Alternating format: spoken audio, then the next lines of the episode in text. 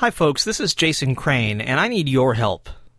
I am riding in August in Philadelphia in the Livestrong Challenge Ride to benefit the Lance Armstrong Foundation, which helps uh, research for cancer and also helps families who are dealing with cancer.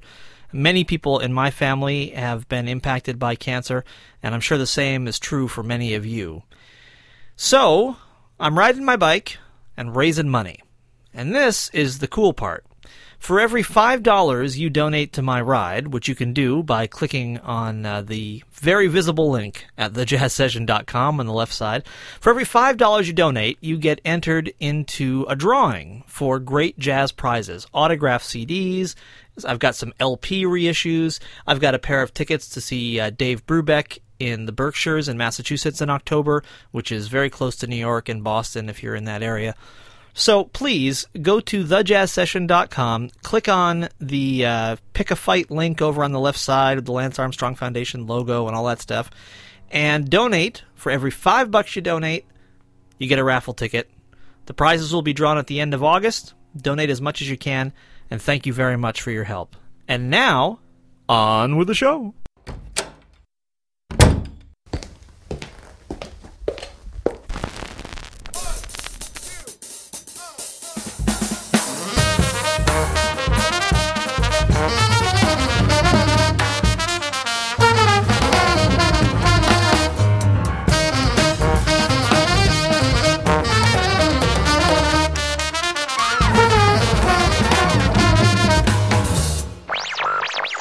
Lesson 1 Basic Hip. Welcome to the Jazz Session, the weekly jazz interview show. I'm Jason Crane. The Jazz Session is presented by AllAboutJazz.com, the web's leading source for jazz news, reviews, MP3 downloads, and more. The Jazz Session is also available for free at thejazzsession.com and in iTunes. This week's guest is Arturo O'Farrill from his album Song for Chico. This is Caravan.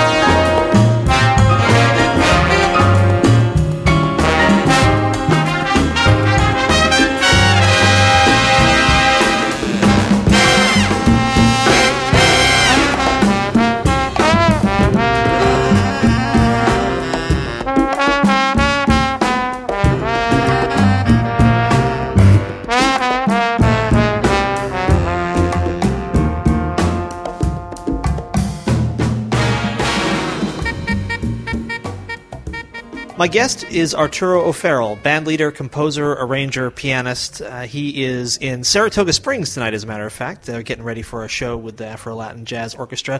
I guess I should start off by saying congratulations on the Grammy.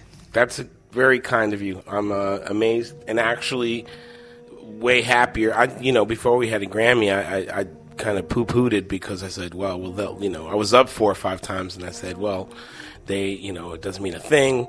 But having won one, it's not a bad feeling. I have to confess, I might have been partially wrong. Uh, well, the, the Grammy was won for an album called "Song for Chico," Yes, and uh, I want to spend most of our time in the modern day. Sure. But, but let's let's talk about uh, Chico a little bit and just tell Sure. folks why uh, who he was and, and what he meant to this music. Chico O'Farrill was one of the probably one of the top composer arrangers in the field that we call jazz. Um, largely relegated to Afro-Cuban music because uh, the jazz machine and the jazz industry and the jazz business uh, has perennially been uh, very dismissive of Latinos in that field. Uh, but to quite quite to the contrary, Chico wrote uh, extensive suites for Dizzy Gillespie. Uh, he wrote music for uh, Stan Kenton, extensive works for Stan Kenton, extensive works. He had did 12 albums with Count Basie. So Chico's jazz credentials are, are, are, are huge. On top of the language of jazz, though, he spoke the language of Afro-Cuban music incredibly fluently, and that was his background. And so he was really, in a way, one of the most fluent and most fluid uh, of the big band arrangers that ever ever were, and composers. Do you think nowadays there's more appreciation for the breadth of his compositional and, and arranging work? I think he's still an insider name. I still he's I still don't think he's he's quite been. Ex- I, you know, it's funny because arrangers and composers aren't really given any play anyway. But in, in uh, you know, in some ways, he he, in my opinion, he still has not quite gotten his due. One of the reasons is, of course, that he wasn't an instrumentalist. He wasn't a singer, and he wasn't a stage personality. But uh, musicians know, and there isn't a musician, a real musician or a real knowledgeable one that wouldn't tell you he's one of the greats. Now, uh, you mentioned uh, how kind of widespread his experience and his credentials were, and you are really exactly the same way. I mean, you've been with everybody from Carla Bley to what you're doing now, which is a, a pretty wide spectrum. Was there ever a chance when you were growing up that you were going to be like a dentist or the bassist in a punk band, or was it always that you were going to head into this field? I mean, I, I love playing the piano. I really all all I wanted to do was play with Miles, but that that call never came. Uh, so I ended up wearing a lot of hats. But in terms of non-involvement in music, I think I was a, an administrator uh, in an arts department at NYU for three years. But that's as close as I came to not. Uh, and believe me, that was a pretty desperate decision. It was a decision born out of lack of work. Um, the one thing I can say is I've never really done much work, if any, that I didn't love. So I'm, I'm very privileged that way. I didn't do any music playing that I didn't directly care for. Was it uh, was it important for you to not just uh, start right off kind of in the, the Afro Latin world, but to uh, kind of gain a breadth of experience as well? Absolutely. My, um, I, I, I really, I came up in a very, I was part of the first rap movement in New York City. I was part of the free jazz movement. I was part of the Carla Bley experience. Uh, I didn't really play Latin music till I was in my late twenties, and even then it was begrudgingly. Mostly because I, you know, is my, it's my father's music, so I, I rejected it and uh, didn't really understand how uh, how integral uh, Latin music, especially Afro-Cuban music, is to the real definition of jazz. It never never occurred to me. I looked upon it like we were told, and like we're still told in some quarters, that it's a secondary subset or a derivation, a branch off the tree of jazz. And it wasn't until I really started to learn that uh, it's part of the root. It's part of the definition of jazz. And if you don't see that, you're losing something in the translation Is that why you use the term Afro Latin? very important. It's and, to me the idea of not using Afro-Cuban is also very important because Afro-Cuban music is a very specific kind of music. But to me, the definition of the future-looking ensemble is a, is is a future-looking jazz ensemble, especially a big band, is one that is prepared to deal with the Latin issues as much as with the jazz issues.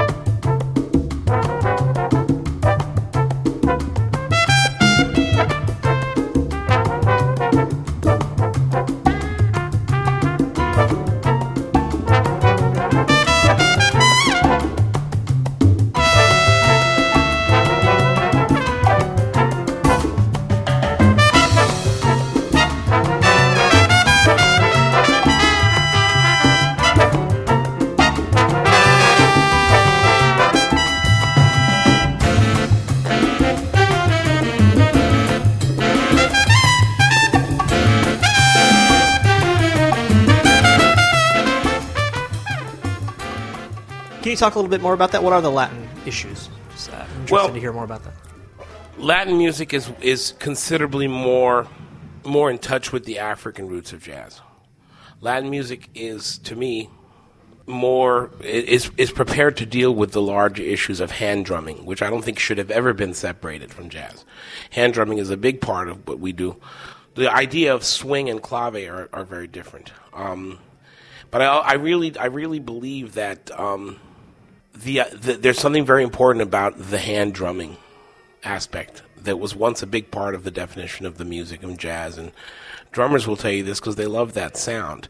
But the latin issues are also about the different aesthetic that latin music took as it grew up around the same time that uh, jazz grew up. Uh, latin music is deals more with song form deals more with singing declamatory singing deals more with dance for sure and all these things are, are still in other words jazz moved away from the things that gave it its roots. And latin hasn't. Latin has embraced them. Latin music especially latin jazz has continued to be centered on dance centered on dance rhythm centered on hand drumming centered on very uh, folkloric forms. These are all things that jazz kind of stopped dealing with. And i you know i think it's somewhat to its detriment because part of what we define jazz by is where it comes from part of what we define ourselves by is where we come from. And I think Latin music is, in essence, a little more truthful with the issues that the music of the diaspora present. And how do you work in the whole factor of improvisation while you're still dealing with the dance and the rhythm? Jazz and Latin are no different. Uh, Latin music has always been improvisational, considerably more so in some ways, because our music is born out of folkloric Afro Cuban religious forms. And those are very rooted in song in, and in, in call and response. And call and response is traditionally a very improvisatory setting. Uh, our improvisational side of things is uniquely uh, a part of uh, the, all our, our all our soneros, our song makers, our singers deal with this very improvisatory, declamatory style of singing that is made famous by people like Rubén Blades. But uh, everything that we do, everything that that that is Latin is true for jazz, is true for Latin. Very improvisational, very blues. Uh, all you know, it's almost interchangeable. That's why, to me, the need to re-examine the relationship with Latin and jazz is incredibly important for our society and for our culture because it is one is not a subset of the other. But a better understanding of the picture of jazz is to embrace what Latin says about this art form. Does calling the band Afro Latin or calling the kind of music that you play, I mean, does that to some degree kind of perpetuate that uh, segmenting or That's a very good question. I don't think so. It forces an issue to be looked at. Uh, my ideal would be that, and of course, that w- name was born out of our relationship with Jazz Lincoln Center. Sure. Um, and they needed a title, and they needed a branch, and they needed a shelf on which to put us. But it's not, to me, it's not limited. You could call something, you could call something, you could call a restaurant Monkey Puss, and it doesn't matter if the food is great. People and if they understand if people understand that it is great they will come. I believe that. So the afro latin jazz orchestra is is is a title only. But it is an ensemble of the future. It is prepared to deal with clave with hand drumming with folkloric form with the style that really is an integral part of jazz. And swing prepared to deal with larger extension harmonic uh, extensions prepared to deal with larger suites prepared to deal with extended compositional uh, uh, genres and extraordinary soloists i mean the afro latin jazz orchestra to me is very much the prototype for what i would envision the future jazz ensemble to be It's really interesting to me because you're you're kind of defining the future on the basis of these in- incredibly old kind of root. That's always Thanks. been. I think that's always been. If you listen to Eric Dolphy, if you listen to uh, Sam Rivers, if you listen to some of the proponents and exponents uh, of our music, Don Cherry, uh, Ornette Coleman, these are considered. Though now, of course, that that's many years ago. But when they came out, they were considered avant-garde and new jazz. And really, if you listen to this music, it's all rooted on the very, very sacred foundations of our former uh, of, our, of our of our forefathers, musical forefathers, and I think that that's always the case. When you do something new, if you do it in a vacuum, it has no reference. There's no way to understand it, and it, and it isn't art for art's sake. You know, it's only when we relate art to our lives, to our backgrounds, to our culture, to our aesthetic, that it becomes meaningful and it becomes progressive. Otherwise, it's just in a vacuum. So the premise is that in order to go forward, you've got to reach out and kind of gather back in some of the things that were cast away. Absolutely, and also because in in going further forward, you're recognizing that there are issues that will never go away. You know, like Schoenberg said, there's uh, yet to be written music in the in in the key of C major. I really believe that. I believe that you can take something that is ancient and old and make brilliant new uh, uh, creativity out of it. And in fact, it has to have that reference to me. That's just me. That's just my aesthetic.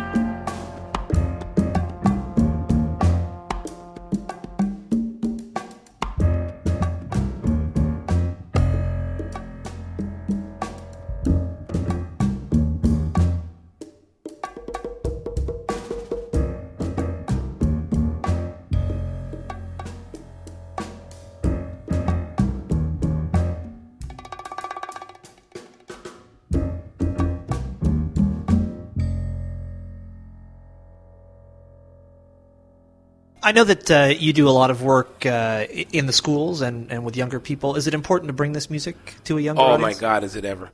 If you listen to the jazz education industry machine now, jazz is swing, da da da da da da da da, da and it never left the 40s or 50s. In fact, it never left the 30s and 40s for some people, and it's really sad. It diminishes us. It diminishes us. It's the saddest thing I've ever seen. And for young people to think that jazz ends and begins with Duke Ellington, which was sacred name to me and sacred name to my father, is a crime. Um, there are people who've made a lot of money off of this name and who continue to do so and will continue to do so, and that's just their problem. But to me, the idea of in educating students about Sun Ra and about uh, Albert Ayler and that that Sun Ra and Albert Ayler isn't a part of every major jazz camp and jazz program and jazz festival is a serious deficit. And so for me, my uh, my vision is to just new jazz, old jazz, avant-garde jazz, Duke Ellington. It's all part of it. We don't define jazz by what it's not. We define it by the possibility it has. And how do kids react to your message and to the music that you're bringing into the schools? They go nuts, man. They go absolute bananas. They know that there's a freedom in improvisation that they may not feel as human beings, but musically it allows them to be something that. I mean, I have students who I've watched grow up, get married, have kids. Um, I'm humbled, and I thank Lincoln Center to some degree for that because they're the ones who really first exposed me to education. But I'm humbled more by my educational activities than anything else. The band is now at Symphony Space, right, for Yes. a couple seasons now. Yes. How's that been working? out? It's been a real uphill struggle. We've been surviving. We've maintained. We've been doing great. We've been uh, performing a New York season, uh, recording, getting Grammys. so we're still alive, but we don't have the institutional dollar. We don't have a Cadillac parked in our lobby. We don't have uh, uh, uh, uh, Time Warner, and uh, uh, uh, they somehow they just won't acknowledge us. So, but we're working on some funding. We got beautiful funding from uh, uh, Fan Fox, Leslie Samuels. Uh, we're working towards getting funding from other philanthropic arts organizations, and uh, I think incredible things are afoot. Uh, we're beginning now to pre-plan our season, so we're actually be selling us a season up front and not just putting it together as it comes. Um, and we're also getting ready to do a fair bit of traveling. And I hope this doesn't sound naive, but I have to believe that the move, in as much as you may have lost some institutional funding, you must have also gained some some freedom and. Oh, we gained. We gained. Listen, I don't know how else to put it this way, but we were. I'd rather be master of my chicken shack than an unwelcome guest in the richest mansion on earth. You're teaching now at SUNY Purchase, right? I sure am. and can you talk about uh, what you're focusing on there and what Uh, what we are you do seeing the Afro? Latin Jazz Orchestra. I teach a history course. I'm the most unorthodox history teacher you could ever want to meet. We do all kinds of crazy things. We play free jazz. We play Dixieland. We do interview sessions with TV, with cameras. Uh, we do presentations. I mean, I do not teach out of a book. I teach from my life. I teach from the experiences, the crazy, wild, and wacky experiences that I have come through to become what I am today. I'll be taking on more piano students in the fall, and Purchase is a wonderful program. Uh, it's an amazing program. Really, I didn't. I have to admit, I wasn't hip to it before I got there. But uh, the quality of the students is outstanding. The faculty is amazing. It's probably got one of the best faculties on the planet, bar none, including Manhattan, Juilliard, and any other place. You're going to have more names at Purchase than you will almost anywhere else in, in maybe except for maybe Manhattan School of Music. Yeah, Purchase seems to be like one of those hidden gems. I mean, as It soon as isn't. people, it, I, it's not going to be hidden for long. I don't think so either. Yeah. uh, people are coming from all over the country now to go there, and I think it's appropriate, and I think it's right, and I think Todd Coolman should be commended for putting together an astonishing program, and uh, I look forward to having an association with there for many years to come.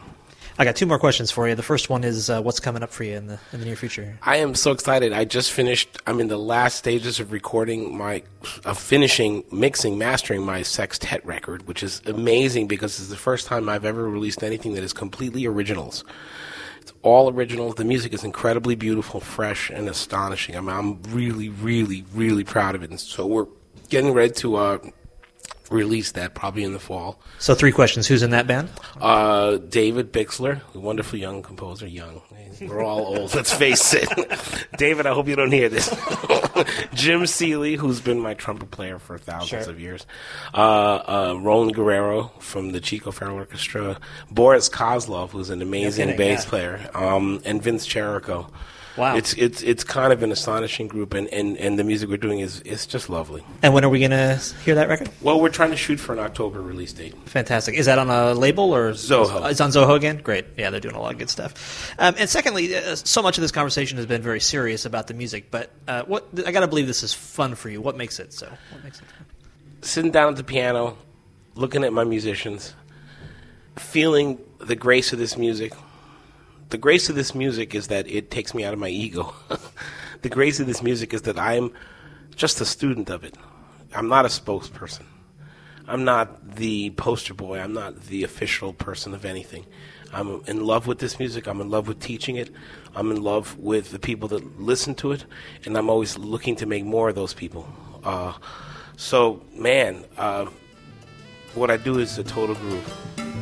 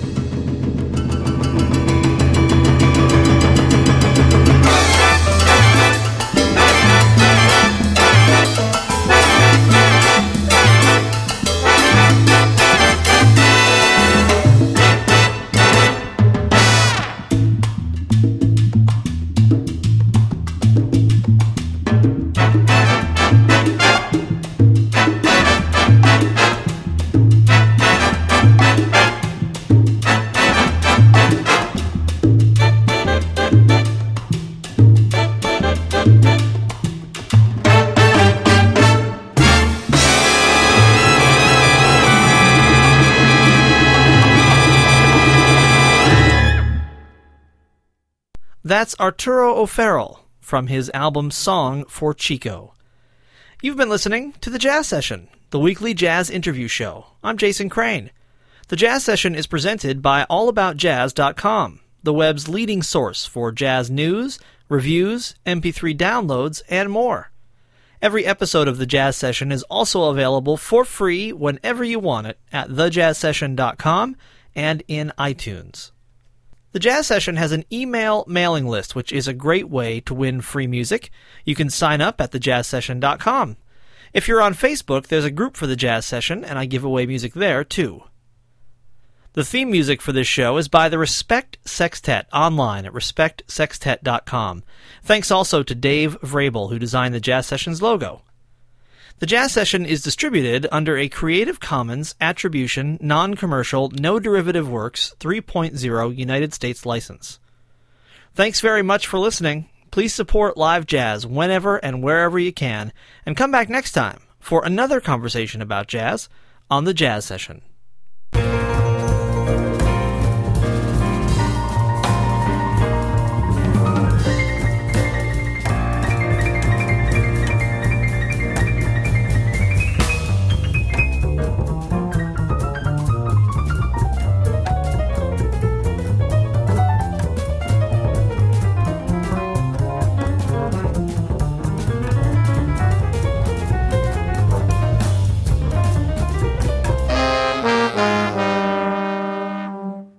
Thank you for listening. Bye.